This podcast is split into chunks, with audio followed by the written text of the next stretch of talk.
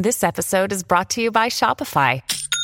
Forget the frustration of picking commerce platforms when you switch your business to Shopify, the global commerce platform that supercharges your selling wherever you sell. With Shopify, you'll harness the same intuitive features, trusted apps, and powerful analytics used by the world's leading brands. Sign up today for your $1 per month trial period at shopify.com slash tech, all lowercase. That's shopify.com slash tech. All right, welcome back to the Book Riot Podcast. It's a weekly news and talk show about what's new, cool, and worth talking about in the book, in the world of books and reading. Today is Thursday, October 7th, 2021. I'm Jeff O'Neal. Today I'm joined by Danika Ellis, who I think this is your first time on the show. I don't think you've sat in with me before. Have you sat in with Rebecca before, Danika? No, this is my first time. This is your first time. Danika is what? Danika, you're a Canadian. Uh, Mm-hmm. You like books. You're an editor here at Book Riot. You often record with Lib, uh, Yes. doing all the book stuff. That's probably, mm-hmm. if, if you've heard her before, you've heard her over there. But it's her first time on this show. And I've got specific Danika, Danika related questions. I also have got you know, our normal roundup roundup of stuff to do. Were, you- were you nervous when I told you I had specific Danika things, or was that was that liberating? Was that exciting? Was that what, what was that? Today's episode is brought to you by Greenleaf Book Group. No summer vacation should be without a great read, and I don't know about you, but I am partial to mysteries and thrillers for my hot month reads. It's hot girl reading summer, always over here. And from the award winning librettist of Legally Blonde, the musical, and the screenwriter of Freaky Friday, Heather Hawk, comes the page turning psychological thriller, The Trouble with Drowning. So, when author Eden Hart floats into Tucson's Antigone books in all her dazzling perfection to give a reading, Kat, a struggling writer, can't help but compare herself.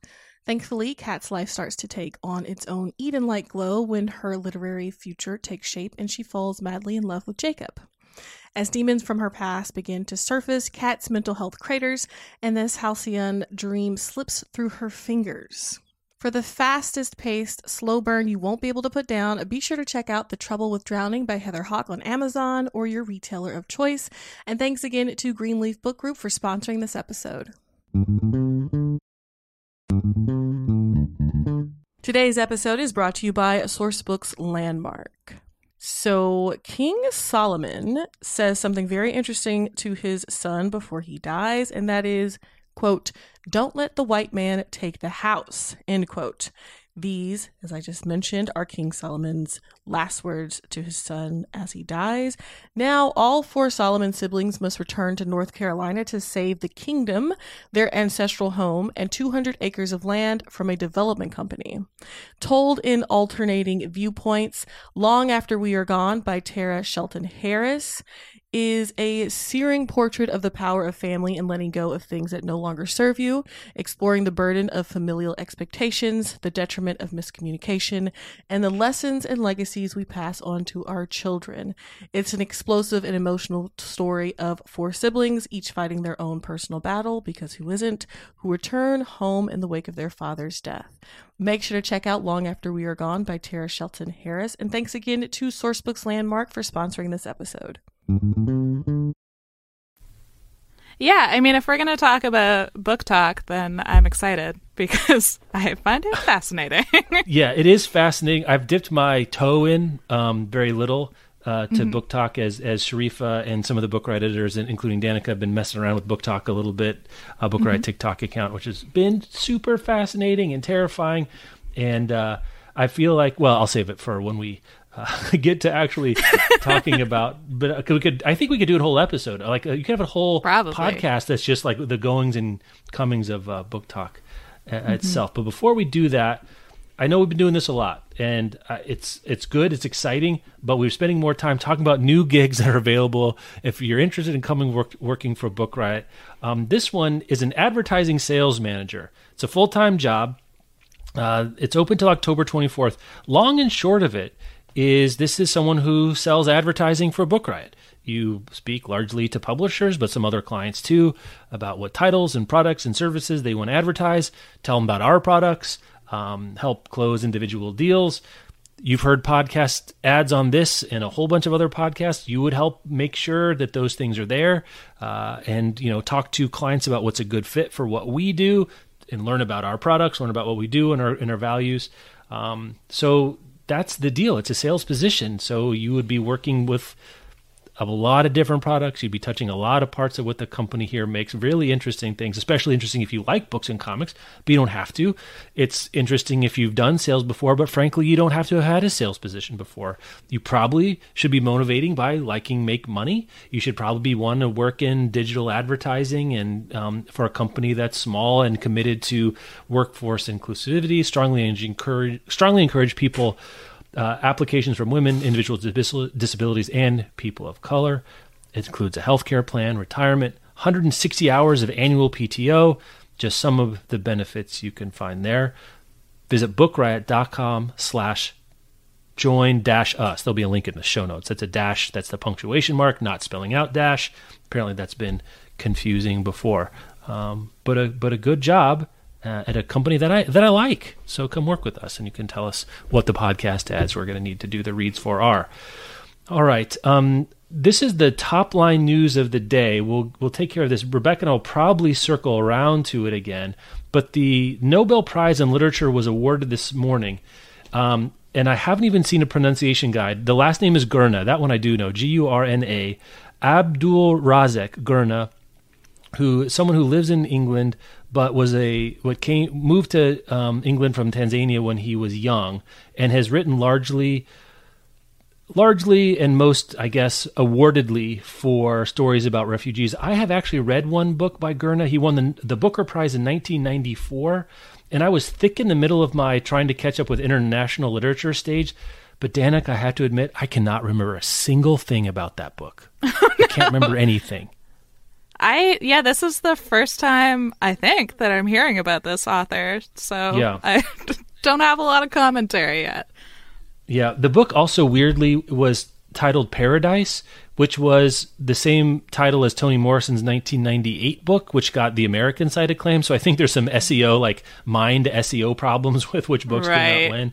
Um, it sounds like there's a there's a bunch of interesting things to say. I'm going to try to find a copy of Paradise. I think I still have one, but you out there will not be able to find a copy of Paradise because it's not in print in the U.S. There's not even ebooks of it right now wow. out available to buy. A Bloomsbury UK title.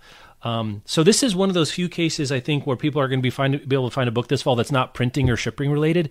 They just ain't mm-hmm. there. There's not even audiobooks. Um, I guess uh, PRH UK might have the rights to one of the audio, but the the rights aren't even there.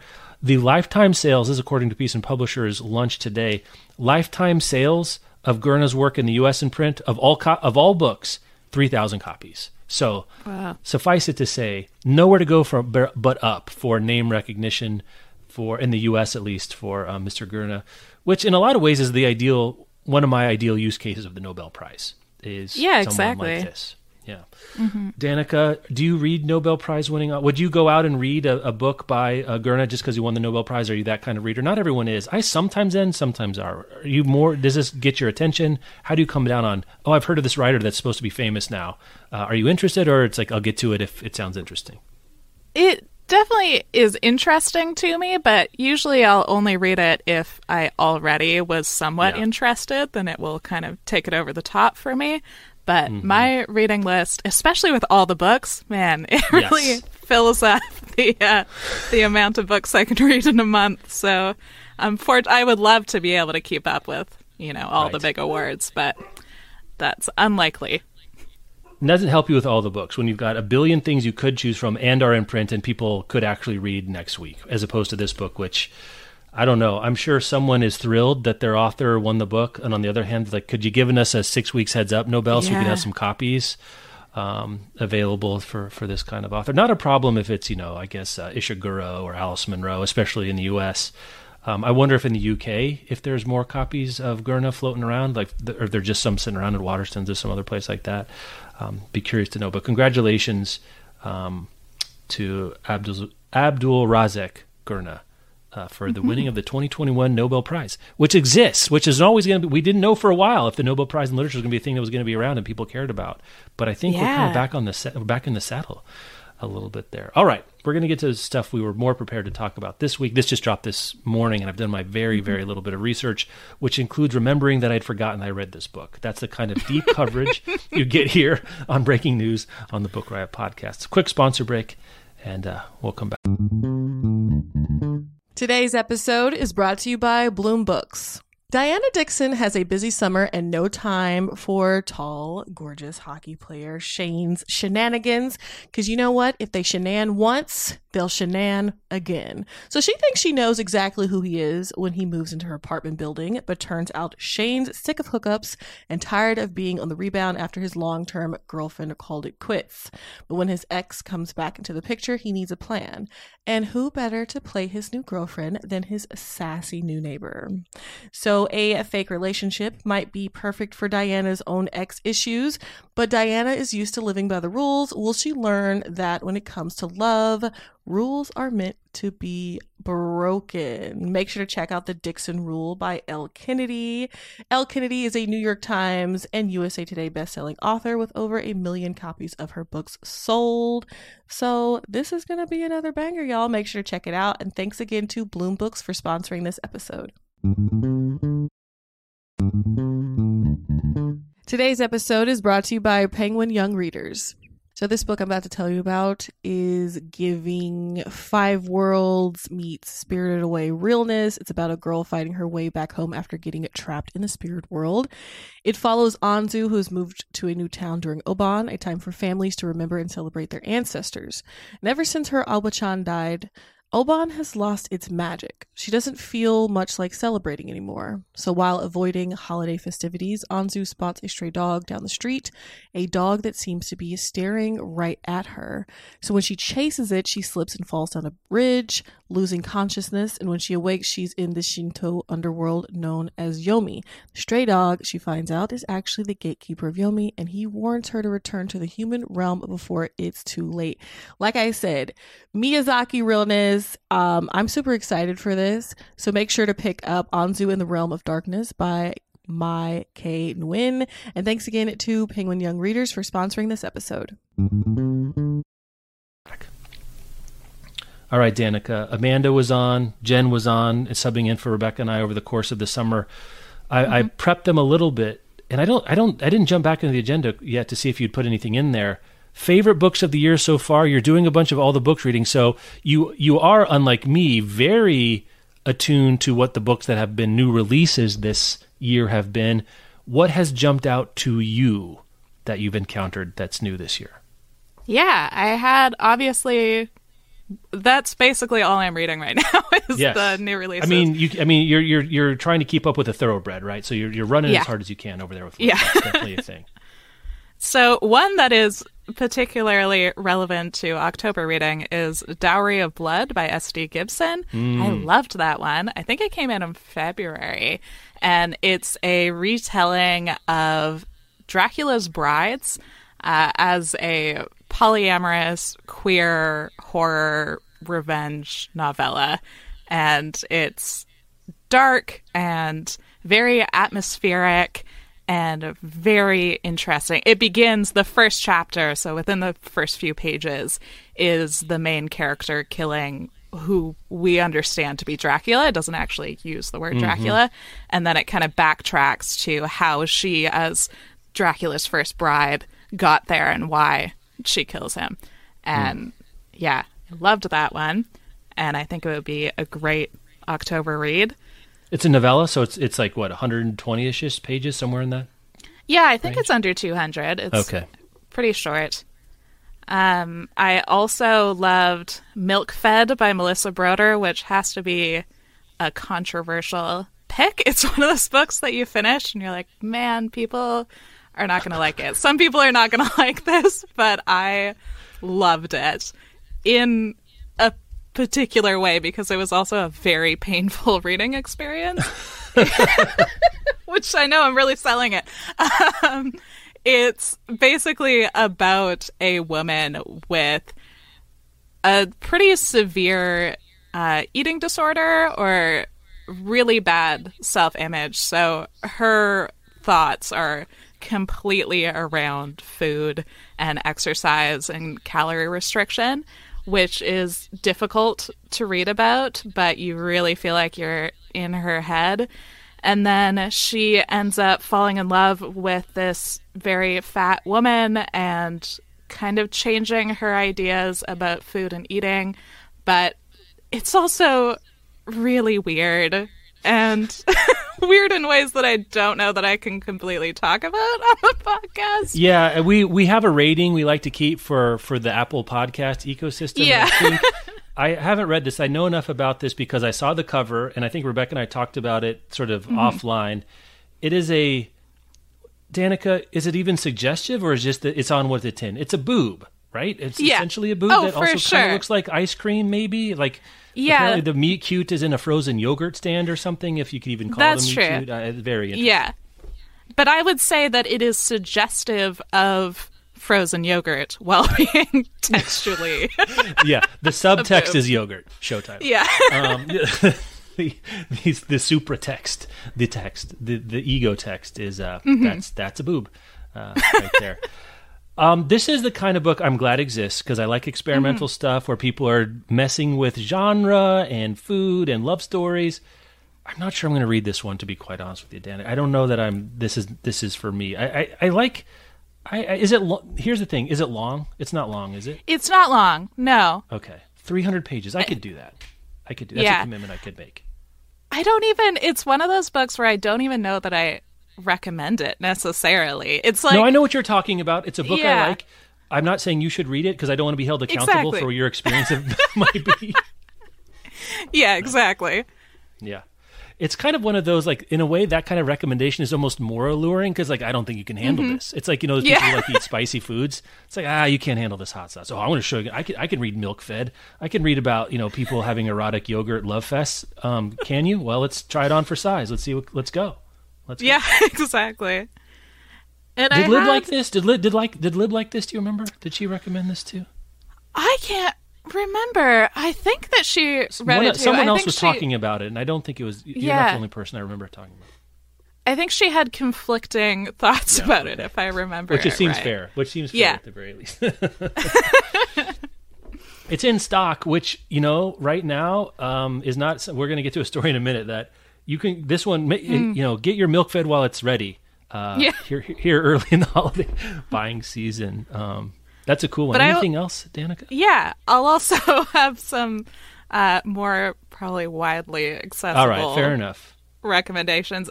Act Your Age, Eve Brown by Talia Hibbert. I just discovered Talia Hibbert recently. I know I'm late, but she's amazing and has complete. I never was a big romance reader, and she has single handedly shown me what the genre is capable of.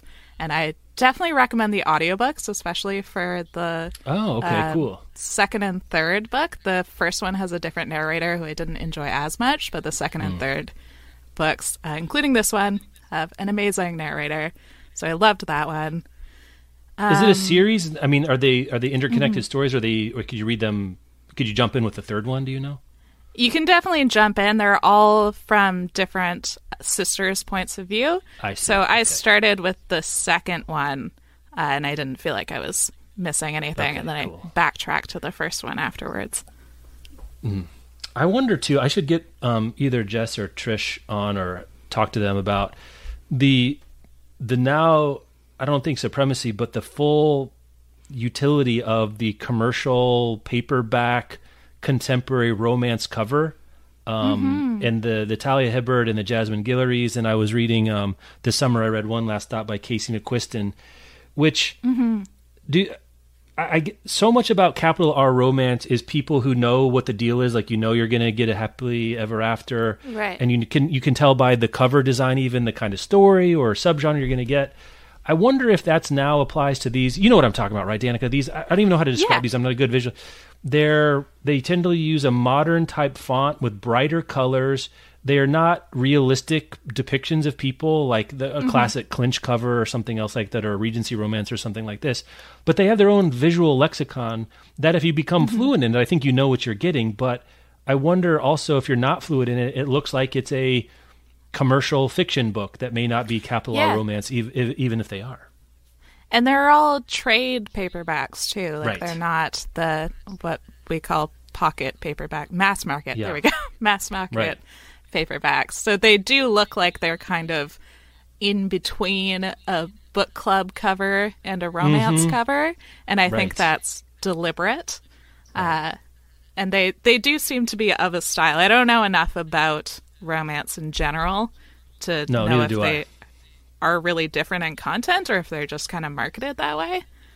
Yeah, and they're contemporary romance, right? These are all contemporary Mm-hmm. romances, and so I don't know if a contemporary romance written in 1992 would look would have its own visual language. Um, and then sometimes contemporary romance gets lumped in, or women's fiction gets lumped in with it. So there's some blurriness of lines that, you know, it's it's just interesting. Like I can see a book like this, and I could probably tell you what the tone is going to be. That's going to be contemporary. Um, I think that's interesting. It- It's it's one of those things that I think when we first started doing Book Riot ten years ago, I wouldn't have had that even my own sense of what that book is actually all about. I put a, a story in here about the book blob cover, um, which made the rounds recently, which I I had noticed. Um, I guess it was a couple years ago. We had a floral explosion on book covers. Do you remember Right. that? Where everything was Yeah. Seemingly like close up shots of bouquets of flowers where you couldn't even tell it was a bouquet, it was just a bunch of flowers. And that is even more abstracted. It's kind of followed like sort of almost the um the the realistic to Monet to abstract expressionism where we're now we're not even pretending they're flowers, they're just giant blobs of color. Again, Yeah. one that Rebecca and I talked about somebody's daughter. There's a whole bunch of them that's come out.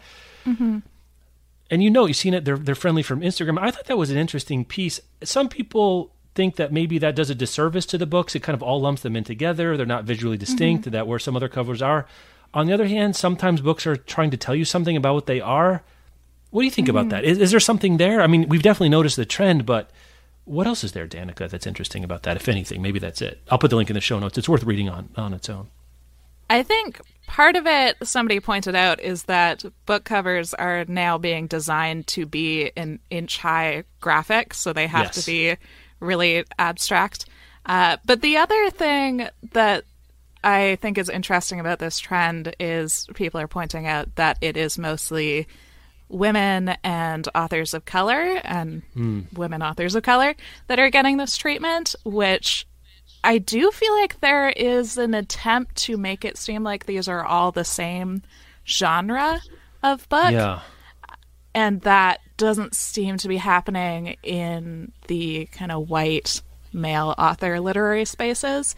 Hmm. And I I don't know. I on the one hand I do see how it will compel you to pick up a book when it looks visually similar to a book that you've read and loved.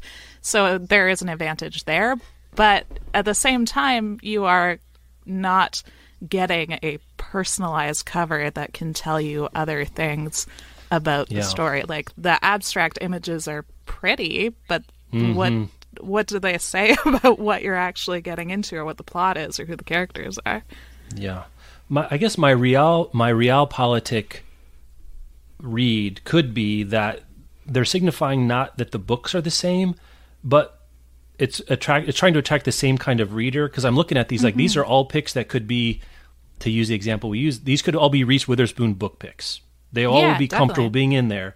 So it's the kind of book cover that you want people that will pick up a Reese Witherspoon book to like. And I, I'm going to say, you know, professional women who like to read and buy print books, just as an example, mm-hmm. could be the.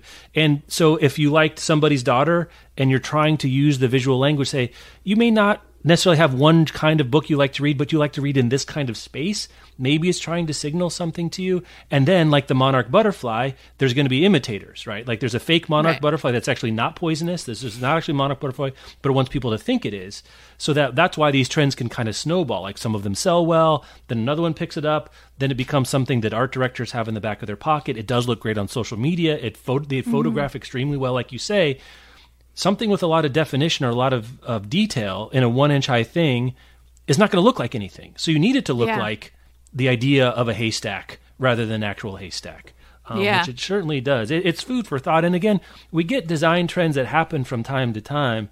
Um, it's funny to go back and look at like literary fiction from the 90s, which all had these same fonts with like metallic Yeah. embossed over a very like stark color field. I'm looking at my copy of Beloved right now. It's like, who thought that was a great representation of what Yeah. Beloved is? So it does come and go, um, and I never know whether I never know whether or not to make that much out of it. Uh, to be honest Yeah. with you, but it was definitely interesting that someone took the time to think about it, and then you more interesting you get the list, and there weren't any.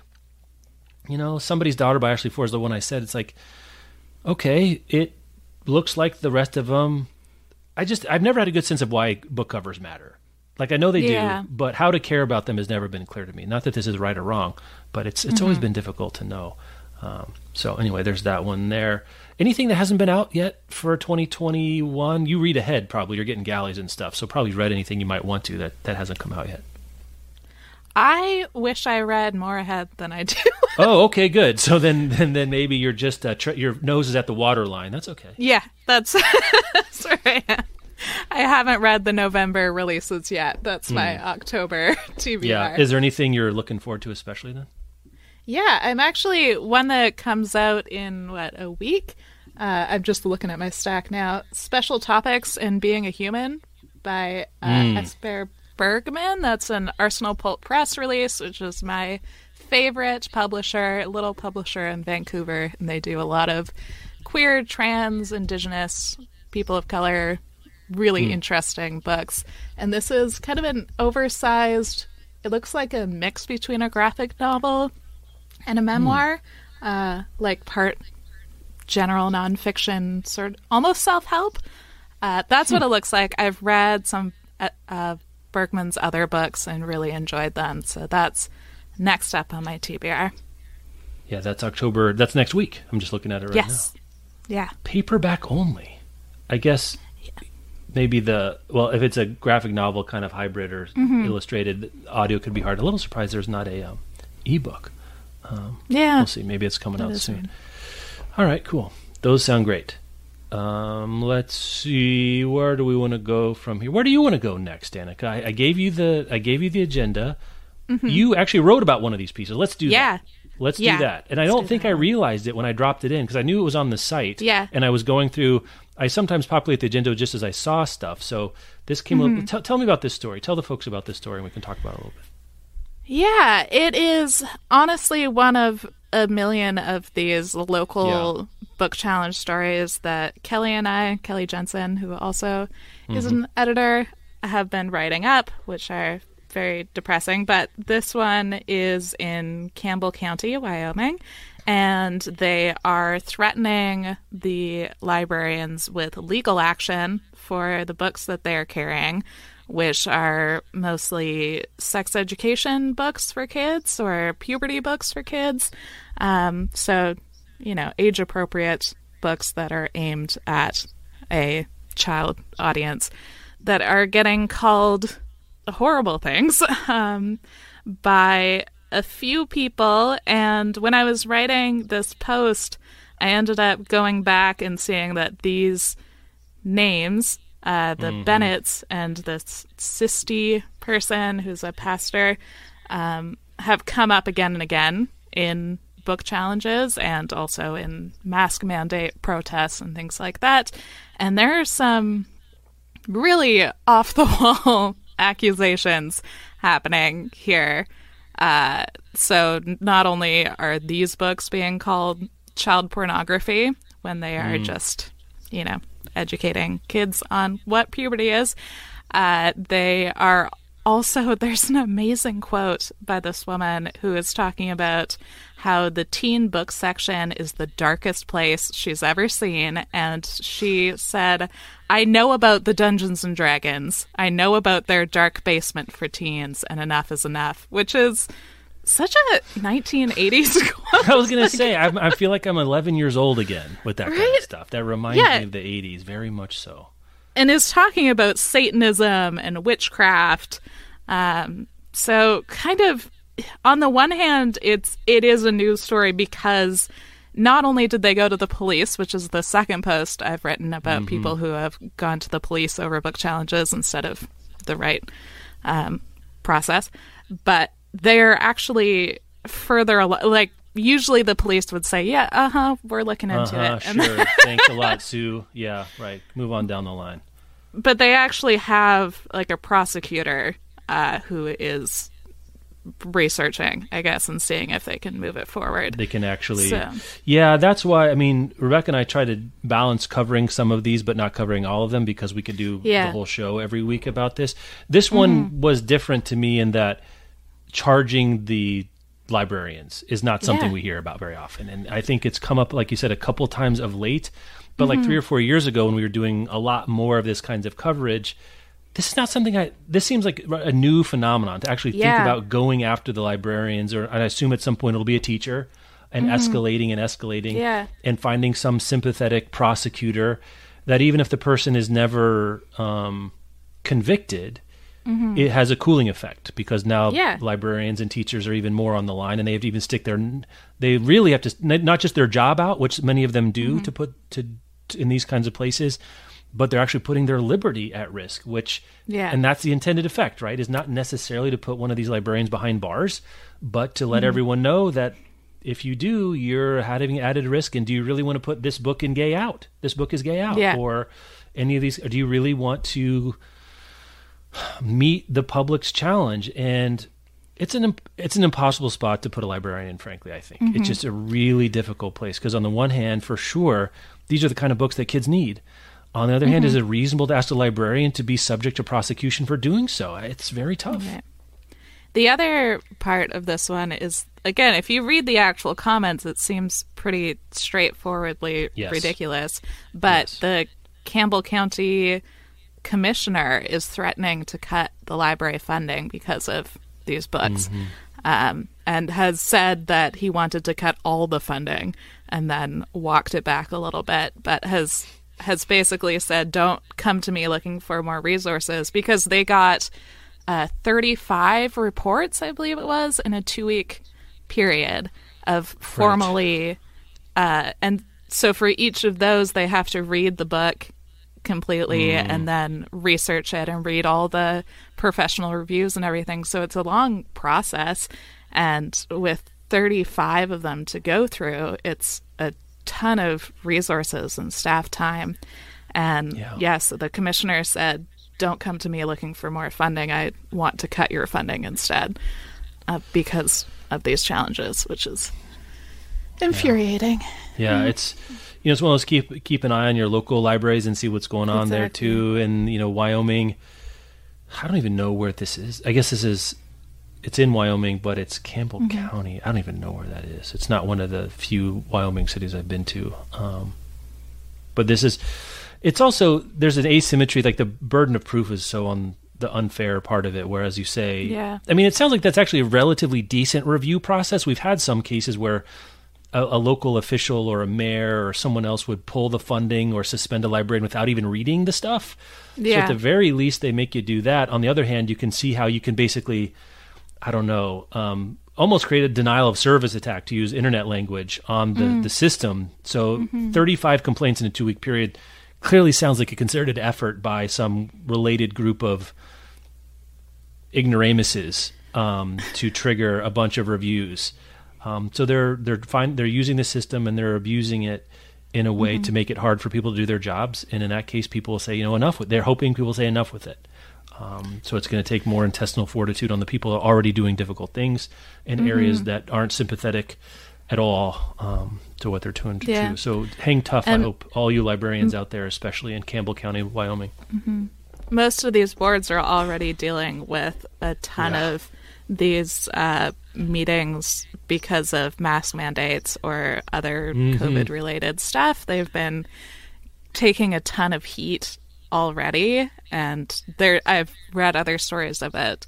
A lot of people quitting the library board Yeah. over it or worrying for their safety and other things. So it's just on top of an already really difficult situation. there was a piece recently. I think I don't know if it was in the Times or one of the local New York papers. I can't remember. Uh, librarians talking about how librarians, even in normal times, are very much on the front line of society in a way that most people don't understand, and that's especially true now as people with mask mandates and having all sorts of duress and acting out um, in ways you see like go viral on airliners. You know, with flight attendants of various kinds having to restrain people. People really having a hard time and it's those people that are working the front lines in public services or de facto public services like flight attendants having to deal with people not respecting the decisions of their board abusing the individual in front of them um, and finding weak points in the system to try to basically attack uh, of their own accord um, So be Yeah. kind to your librarians out there for sure. Probably. Yeah, there was just Go ahead. uh, there was just a post today by CBC that was talking about Canadian librarians reporting more harassment uh, in 2020 and 2021 than before, and a lot of really disturbing statistics of of how it is the majority of librarians who have been harassed or uh, who have yeah gone through this kind of thing at work. You know, I remember when I was living in New York, there was always these signs like on the subways and on the buses saying, you know, fines are triple or or, or um, punishment. The, according to law, you know, like harassing or assaulting an MTA bus driver carries like triple the penalty of, I guess, normal assault. I wonder if that would be something that we're thinking about for people who work in public like that. I mean, I don't know if it actually do anything, but like give them some sense that we're looking out for them in a way that's different because their own experience of being in the world is different. Uh, I'm not sure if there's anything to be done there, but how, how can we acknowledge that they're on the front lines in a way that's front lines is a metaphor, of course, for war, and it's not that, but it's also not not that in a way um, of dealing with the what people are bringing into the library um, every day. Yeah, librarians have always, especially recently, had to play so many different roles Yeah. and had so little support. Like a lot of libraries are dealing with things that should be under social services, but because all those other services get cut, it all just falls to the library to deal with a ton of really difficult things and Yeah. really underserved Yeah. populations and people who are going through crisis where they don't have the right channels to go through. Yeah. Anyway, um, so there's that story that I think is going to be an ongoing one. Um, I did want these to- things develop. Yep. I did want to point out that Kelly just had a post that went up today about how to fight book bans and challenges. It's an anti censorship toolkit, so definitely check that out if you want to help prevent stuff like that in your own community. that's good. I hadn't looked at the site today, so I hadn't seen that. That's really good. Is Bandwidth Week this week or is it next week? It's coming up soon. It already passed, I think. Um, was Banned Book Week last week or is it this week, Danika? I, I definitely no, I'm. I, yeah, clearly I knew it was around then, but I couldn't remember exactly. We used to do more explicit like band books content for Banned Books Week, but I think we just sort of like cover. You guys, you you and Kelly do a really good job of covering this, so it's kind of a we we keep the drum beat going rather than have the, Yeah. the holiday week, um, which has its own purposes, but you guys cover it on an ongoing basis. Uh, let's see. Duh, duh, duh. Where do I want to go? I, I think I want to talk a little bit more about supply chain. Um, Rebecca and I have talked about this to some degree.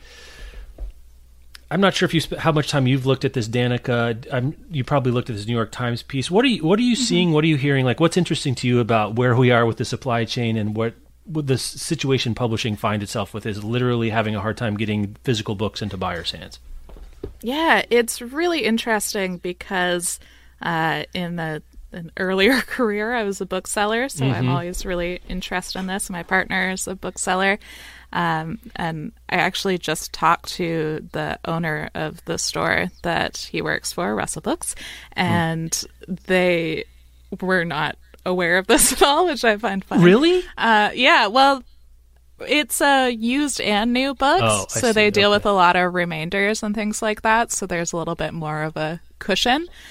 But yeah, it's interesting because it seems like it's going to be a problem with some titles, but which titles that is is gonna you know be a surprise. Yes. like it's gonna be the titles that sell more than expected. So as much as you can generally say we need to be ordering books earlier and people need to put in their mm-hmm. holiday orders i think at this point we don't know which books it's we're really going to be seeing it with Yeah. so I think in the next couple months, we're going to actually see the results. Like, I think we're hearing a lot about the warning signs, but mm-hmm. I, I don't feel like readers are feeling it yet. I think that's coming.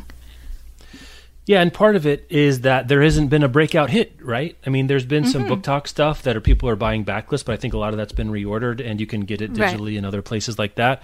But we don't have a, I don't know, Michelle Obama book, a Barack Obama book. There's not a, I don't even know what's out there that sells a billion copies. A Magnolia Table book or something else like that, where a lot of people are going to give them as gifts or buy them on their own accord. So there's Right. maybe a little bit of covered a cover in that the demand will be relatively spread out. Um, You're not uh, the one that really made news that Rebecca and I remember from a couple years ago was um, salt, acid, fat, heat, heat, fat. I can't remember Right. the, actually the order of the nouns, but that one was sold out and you couldn't get it because it's a big, oversized cookbook, which understandably people want to give as gifts, but also as a physical copy because it's pictures Yeah. are beautiful. The reason people like that. But I haven't seen one. We haven't had a breakout sort of like crossover commercial fiction hit this year. There isn't one like that, um, which tends to be bad for book selling because those that kind of a hit, like say where the crawdads sing, will get people that don't usually buy a book to buy a book, which Yeah. is where you get a lot of that extra inventory. On the other hand, there's not a lot of heat on one or two titles. They said interestingly things that one thing though said that things that people think they might want to go for a reprint for, they're making the error of going ahead and ordering the reprint because it's taking so long to get there. Yeah. Um, another one that's it looks like a real weak spot will be backlist that doesn't isn't selling in volume, so there's no reason to do a reprint. So you might see like weirdly like After Dark by Har- Haruki Murakami is sold out everywhere, Right. which is kind of like the right. It, it, that makes sense to me because it's like a middle tier book by a really famous author. So people know mm-hmm. Murakami.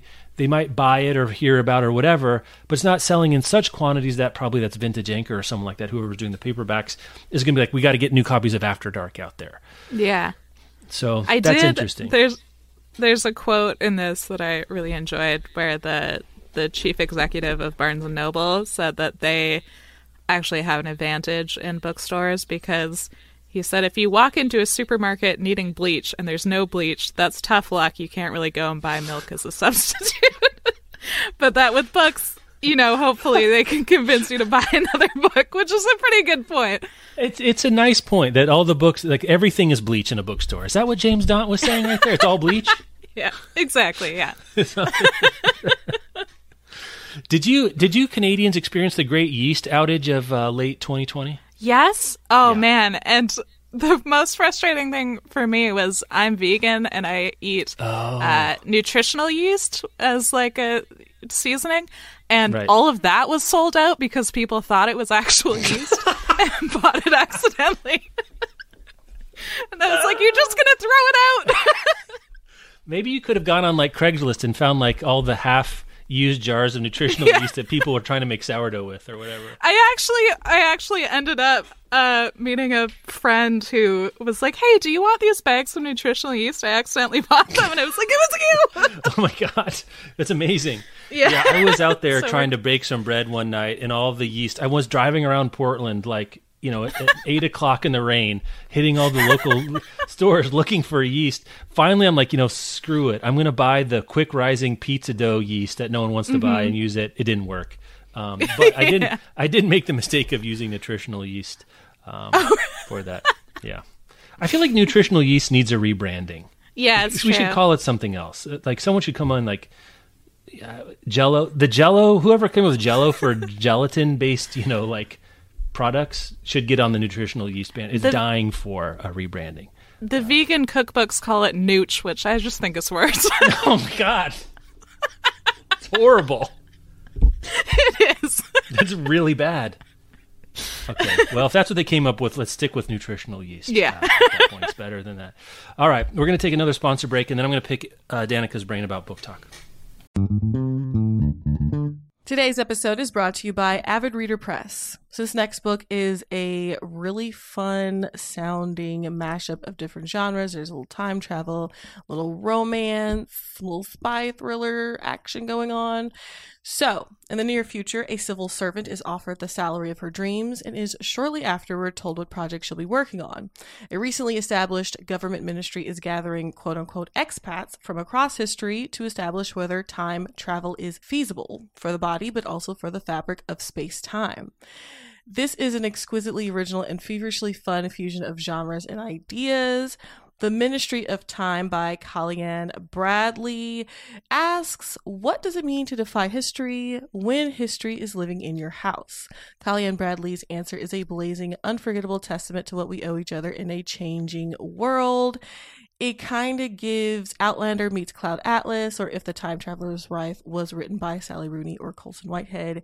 Make sure to check out The Ministry of Time by Kaliane Bradley. And thanks again to Avid Reader Press for sponsoring this episode. Your brain needs support, and new OLLY Brainy Chews are a delightful way to take care of your cognitive health. Made with scientifically backed ingredients like Thai ginger, L-theanine, and caffeine, Brainy Chews support healthy brain function and help you find your focus, stay chill, or get energized. Be kind to your mind and get these nootropic chews at olly.com. That's O L L Y.com. These statements have not been evaluated by the Food and Drug Administration. This product is not intended to diagnose, treat, cure, or prevent any disease. Mm-hmm. I don't even know where to start, Danika. Um, why don't I start by by passing the buck to you? Mm-hmm. What is it? What is the most interesting thing about BookTok for you? BookTok for those of you who don't know, which is probably if you're like me, almost everyone, the corner of BookTok or of TikTok that is about books that has its own mm-hmm. community, right? It has its own standards yeah. or its own kind of piece of the world, and of course, it like all things with social media, that's kind of fuzzy, but BookTok is not just something that I coined to describe talking about books on BookTok. That's a that's a thing that people talk about that are active in mm-hmm. um, talking about books on on TikTok. What's what's the what is the interesting stuff going on in in BookTok? Well, I think what's interesting about BookTok and TikTok in general is the algorithm that yeah. is so much more powerful than anything else I have ever encountered online. Like I regularly go on YouTube and think, eh, there's not really anything I want to watch mm-hmm. here. That has never happened on TikTok. I don't think it could ever happen. You can just spend hours and hours and hours on it because because you're getting it in these short bites like you're getting yes. you know a minute of content you go through so much of it so quickly that it can very easily tell what you like and what you don't and kind of put you into all these different categories of what other people will like. So it is very much aimed just at you. It is so incredibly targeted to the point where it will often know things about you that you didn't know about you. Right. There's uh, I'm on like queer BookTok for the most part, and there are many people who have come out because the TikTok algorithm realized that they were Whoa. queer before they did. Like, it could tell that you are lingering on these posts even when you're not consciously doing it, which is definitely into sci-fi world. Yeah. It is and I hadn't done any of it. And like you, I've done some time with like short form video on YouTube, looked at like mm-hmm. Instagram Reels and videos, stuff like that. And those places, it, you kind of have to like squint your eyes to see the algorithm working a little bit, right? Like you kind of have to like, oh, I see how I got to this review of a car because I'm shopping for cars. Mm. I looked at this review of cars, something like that. Yeah. And YouTube gives me this. And you have to kind of opt into it, right? You have to opt into either clicking on it or liking a post. With TikTok, it's counting everything it can about how long you linger on something, whether or not you scroll back up just a little bit and then comparing it to the and doing a whole bunch of machine learning and comparing you to other people who are doing similar kinds of things. So my own story of messing around with TikTok is like I wasn't really interested in anything particularly as far as I could tell. I was just like interested in the algorithm and it was mm-hmm. trying to sort me so fast that eventually mm-hmm. I found mm-hmm. myself in this bizarro land of like Trump supporters and oh, no. um, like people touring homes and showing how the construction was faulty. And I don't. Maybe I did linger because I was like, "Whoa, look at this Trump supporter and what is going on there?" And like, mm, mm-hmm. I, you know, my partner's an architect, and we bought a house a couple years ago that we're fixing up, and maybe I did linger a little bit longer. But suddenly, I was like, I felt like I was being plugged into the matrix of algorithm, yeah. social media. It's like it really is nakedly. Sometimes the content is borderline naked because people will linger on that. Is like we're just feeding to you all the feed you will eat, little piggy, and keep feeding, mm-hmm. and we'll know your feed, and you'll eat more of it. and I was shocked by the power of it because I thought, you know, I've Yeah. seen social media. I know, okay, I have some inoculation, but this was the Delta variant of social media for me. Like, I was not prepared Yeah. for the kinds of things it was doing. I was not sure where to put my eyes. I was not sure how to proceed. um, and it's a different thing under the sun. Now, so I, I guess that tells you if you're going to wade into. So if you're if you're wading into BookTok, what would you? If you want to get into TikTok for books, do you have any recommendations? Like, how would I do it if I really wanted to, to burrow down into the bookish part of it? I definitely kind of seeded my account when I 1st started, so I just looked up a bunch of BookTok tags, and for me specifically, queer BookTok tags. So tags, Um, okay, tags. So that's important yeah, to know I would start with tags. if you have more, if you're more used to conventional social media where you follow certain accounts Mm-hmm. and then you'll see mostly their stuff and then some other stuff algorithmically surfaced for you. TikTok is sort of backwards Yeah. in that regard. Is that right? Yeah, so you can follow people. You have two different. You have the for you page and you have the following page, and almost no one actually uses the for, following Right. page. Everyone uses the for you page, so it'll show you things that you have followed, but it's much more interested in what you're actually watching. Right. So, yeah, it it is definitely using tags to try to figure out what you might like. So if you kind of start off by watching a lot of things with tags of subjects that you want to be on your TikTok, then it'll at least start you there. I think it'll always end up steering you in different directions afterwards, but Well, because because it because it, it unless you know perfectly the tags you want to see, your behavior will tell it more about you than the tags will. Mm-hmm. Right? yeah. Yeah. Um, I guess the other thing is, are, are there different kinds of conversations? I know you're into the, the Mm-hmm. queer BookTok. Are like different kind of conversations happening there than we've seen? I mean, Yeah. you've been a book blogger, you've been on YouTube, you've seen all the things too. Like, Mm-hmm. what makes it different in terms of conversation or style or form? Well, what's interesting is I feel like I have kind of dipped my toe into all of the bookish online media as it got big. So I was on Tumblr and then I was on YouTube and I'm on TikTok. And in some ways, what's weird is, and I can only speak to my corner Sure, of book of talk course. because it is so specific, um, is that a lot of the conversations feel like Tumblr conversations from Uh. five years ago. Like it, it really. And when I went on to BookTube, I found the same thing. Or I guess Tumblr conversations from ten years ago and BookTube conversations from five From years five ago. years ago, Like, yeah, yeah.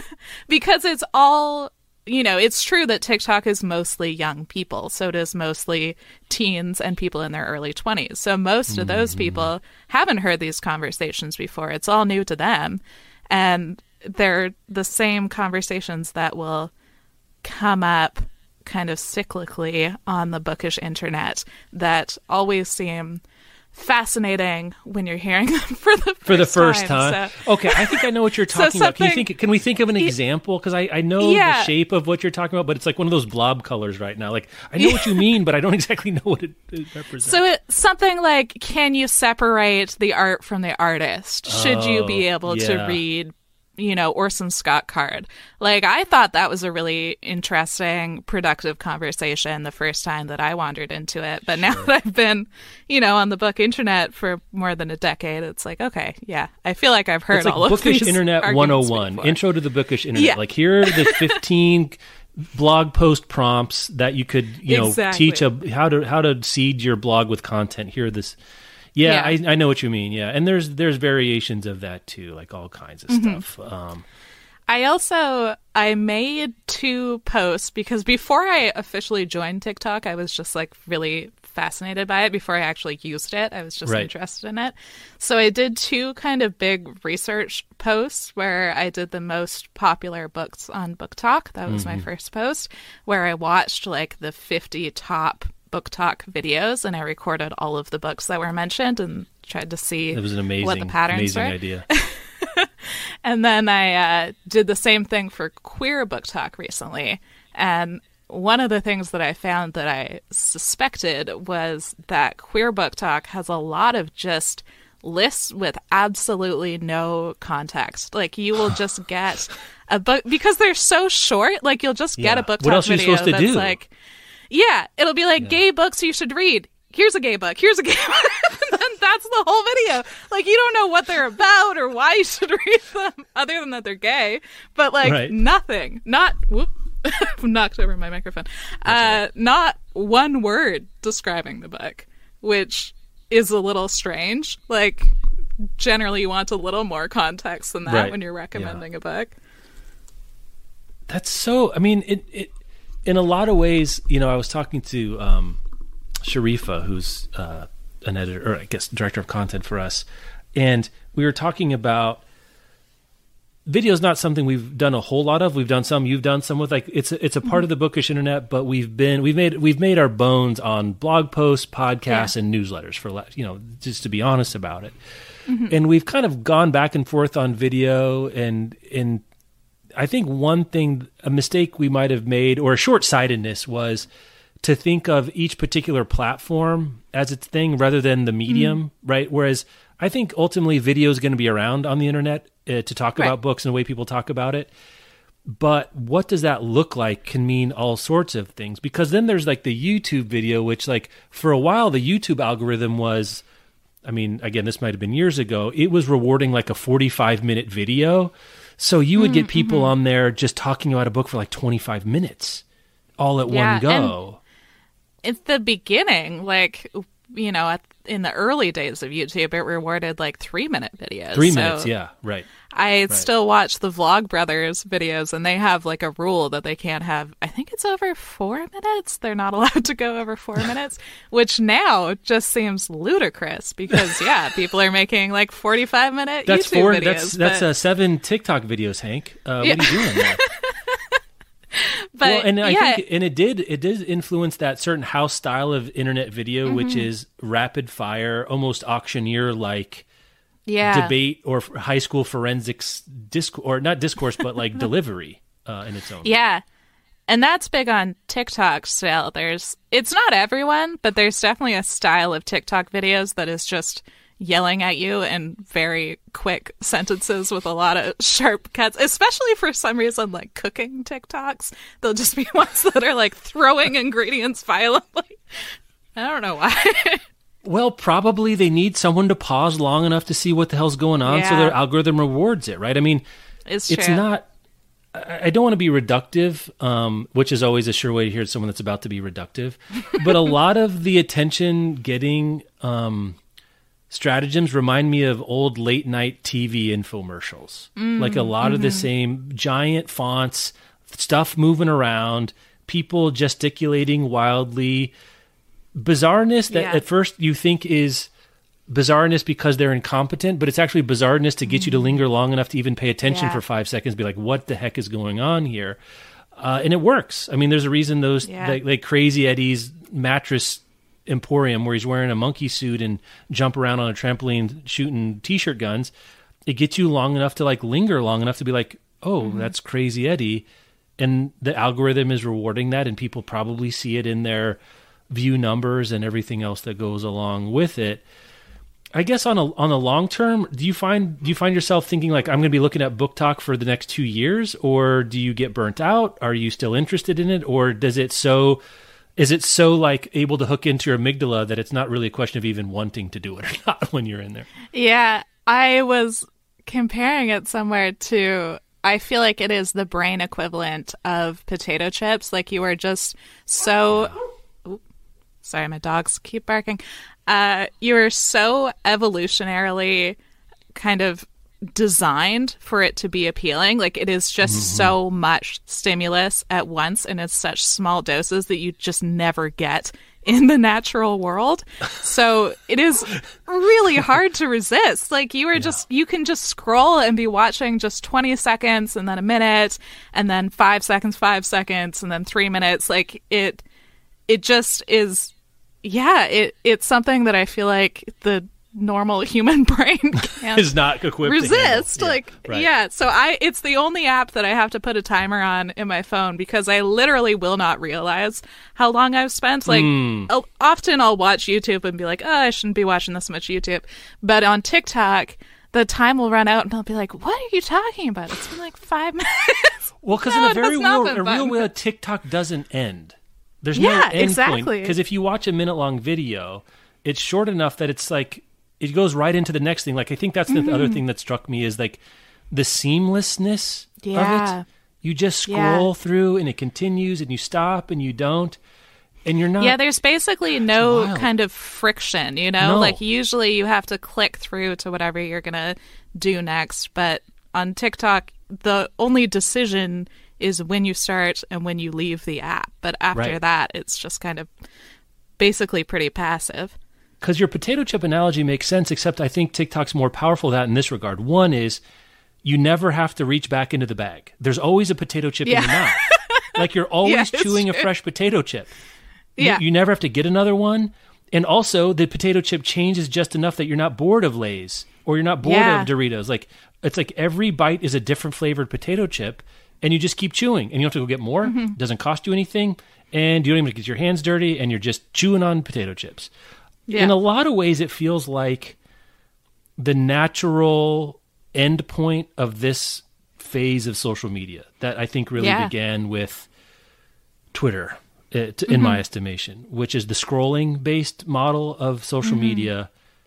This is the end. There's nowhere else to go. This heavily video, which is as close to you get to being in person with someone, is why I think video, short form, completely subject to the algorithm. I don't even I don't know what what would out TikTok TikTok in terms of algorithm Yeah. engagement. I can't imagine what it would be, which in some ways is sort of terrifying, and in some ways I'm kind of glad we got here. It's like, okay, this is what this actually looks like. Okay, I can.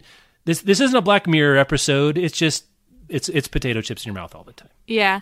It's interesting because most TikToks have captions, which is good. That is good. Most TikToks have text, even though most people are watching it with sound, but it makes it so that there's basically no time where you can't watch TikTok. Yeah. Like you can watch it on mute, you can watch it Mm-hmm. on very low volume, or you can, you know, turn up the volume and listen to all of it. So I think that with a YouTube video, I'm unlikely to be waiting in line at the grocery store and pull out a YouTube video. Like that feels Because you got to choose something. strange. Yeah, Yeah. but Right. TikTok, it's yeah, it's always it's always ready. It's always there. always ready. Yeah, it's it, it's. I think it's super interesting, and I think like most of these platforms could be used for for a lot of people. They're going to find a community and an experience and mm-hmm. language that they haven't encountered before, and then it can do a whole bunch of other stuff. I think it's like every Yeah. other social media, except more so. That's my TikTok review. Um, yeah, in terms of community, um, in terms of like the culture, I definitely feel like Tumblr is the closest thing Yeah. in my mind. Like it. I hadn't thought about like that, Danika, Tumblr. but I that makes a lot of sense to me. I was never a Tumblr forward. I mean, I would go on Tumblr and follow some stuff. I never made. Mm-hmm. Tum- I, I never tumbled except as sort of. I did a satirical Tumblr one time. That was it. Um, it was called "As I Lay Frying." It was pictures of donuts with literary quotes next to them. Um, Amazing. uh, you know, we all have our thing back in the mid two thousands. Um, but you're right; it does feel more like that. And the vi- I guess it does sacrifice the trade off TikTok is making is if if you're a TikToker, I guess if you're a huge person, that's a different deal. But you're you're kind of trading your own following for the lottery of something going viral beyond your wildest dreams. Um, Yeah, it definitely feels like on TikTok, it. I think it's more. It's easier to make a TikTok than it is to make most things. You know, it's easier right. than a blog post or a video.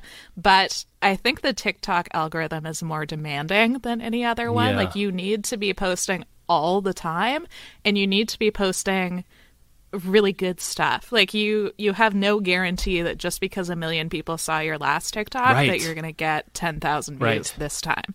I think that's so different than how, well, frankly, a company like ours and a lot of digital media companies built their audience, which is you build mm. sort of the the network, meaning you have a newsletter, you they follow you on Facebook, they follow you on Instagram, maybe they subscribe to a podcast. Back in the day, follow you on Tumblr or Pinterest or whatever else. And so that was their way of sort of subscribing to your content because they would go to that platform and the platforms really until really until I guess YouTube went f- more algorithm heavy a few I don't know 5 or 6 years ago now especially. But Facebook did it in mid 2014 when the algorithm started deciding what you saw more than your following list. Um, that would cult, that would choose you would be incentivized to cultivate a following rather than serving the algorithm. And TikTok Right. is a little bit more like SEO in that regard.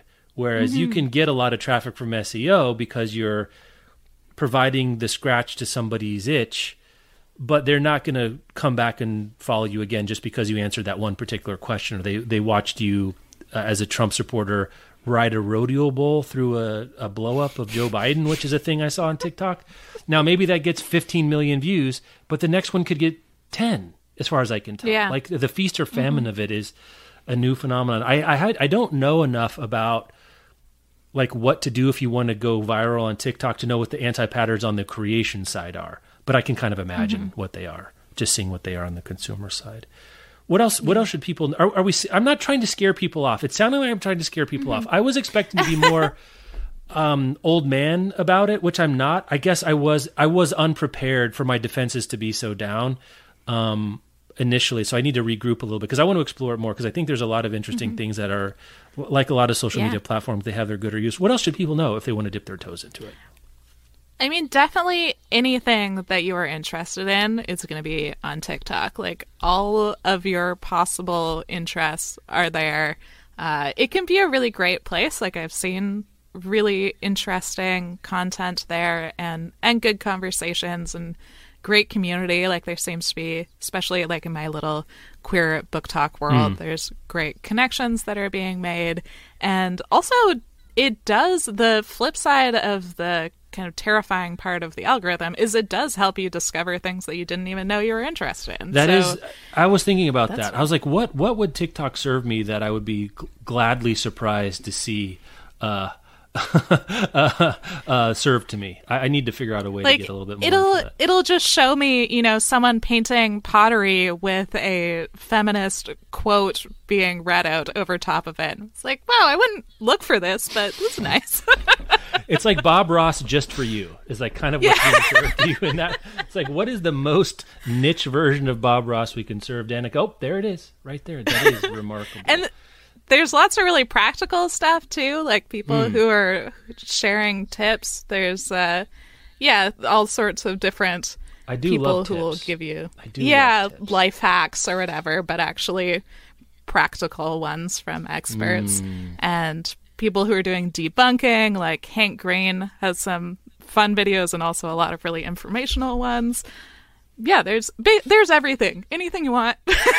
Anything you is want, there whatever Yeah. potato chip you like. Maybe you like a pork crackling or uh, bugles or uh, soft pretzels. It'll put whatever in your mouth. Um, that you would like to chew on forever and ever. Amen. I'm going to do one more sponsor break, and there's a couple of things I want to shout out, and we'll um, be done for the day.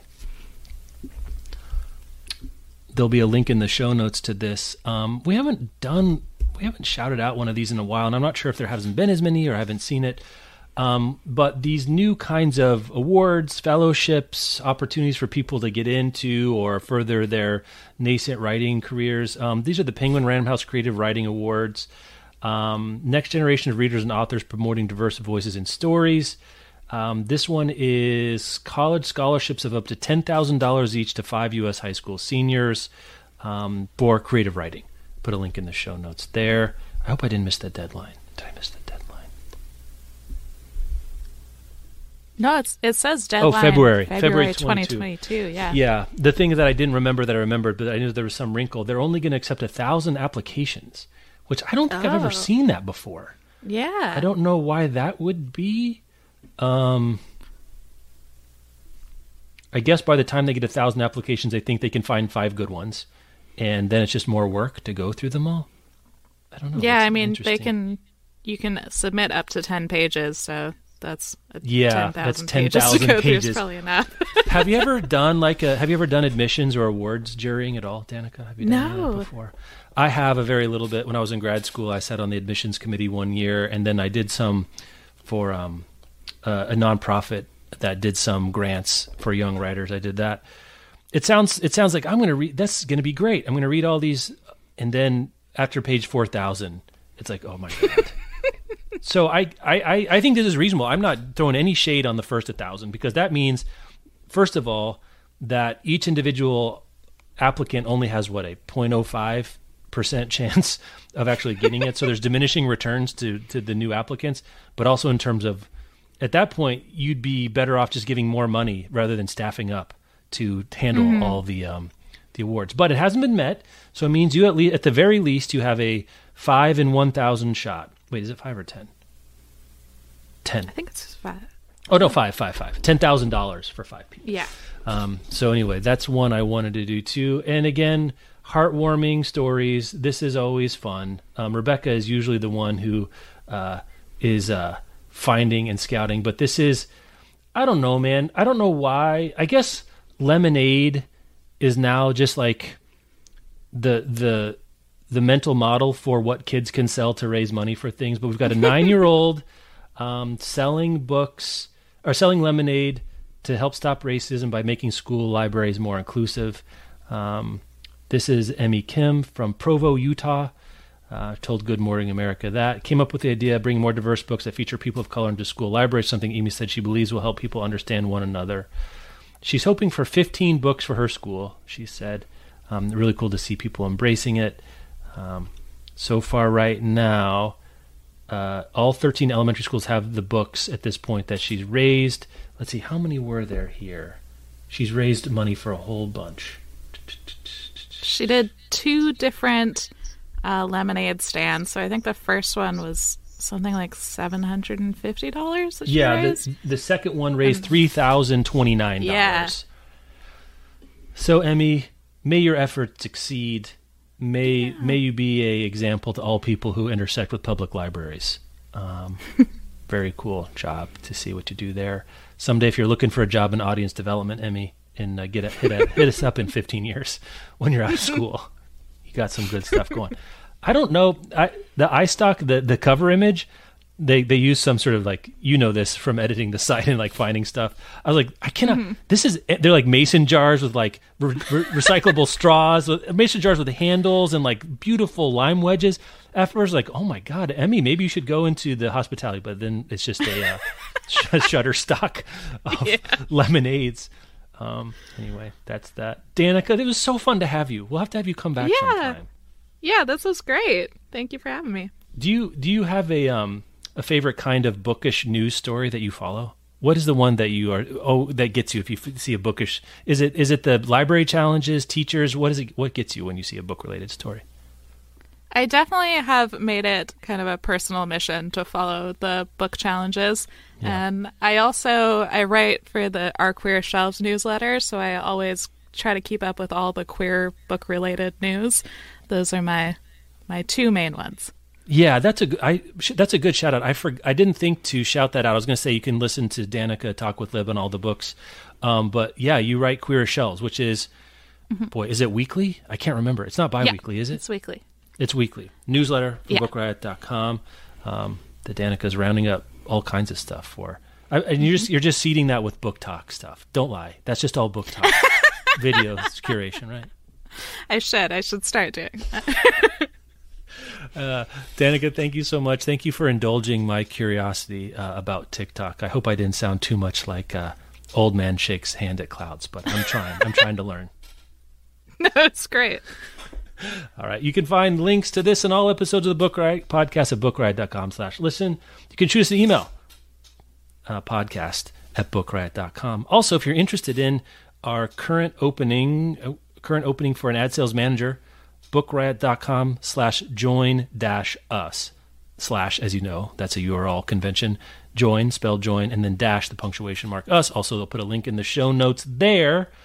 Um, that's it. Danika, we'll talk to you next time. Talk to you next time.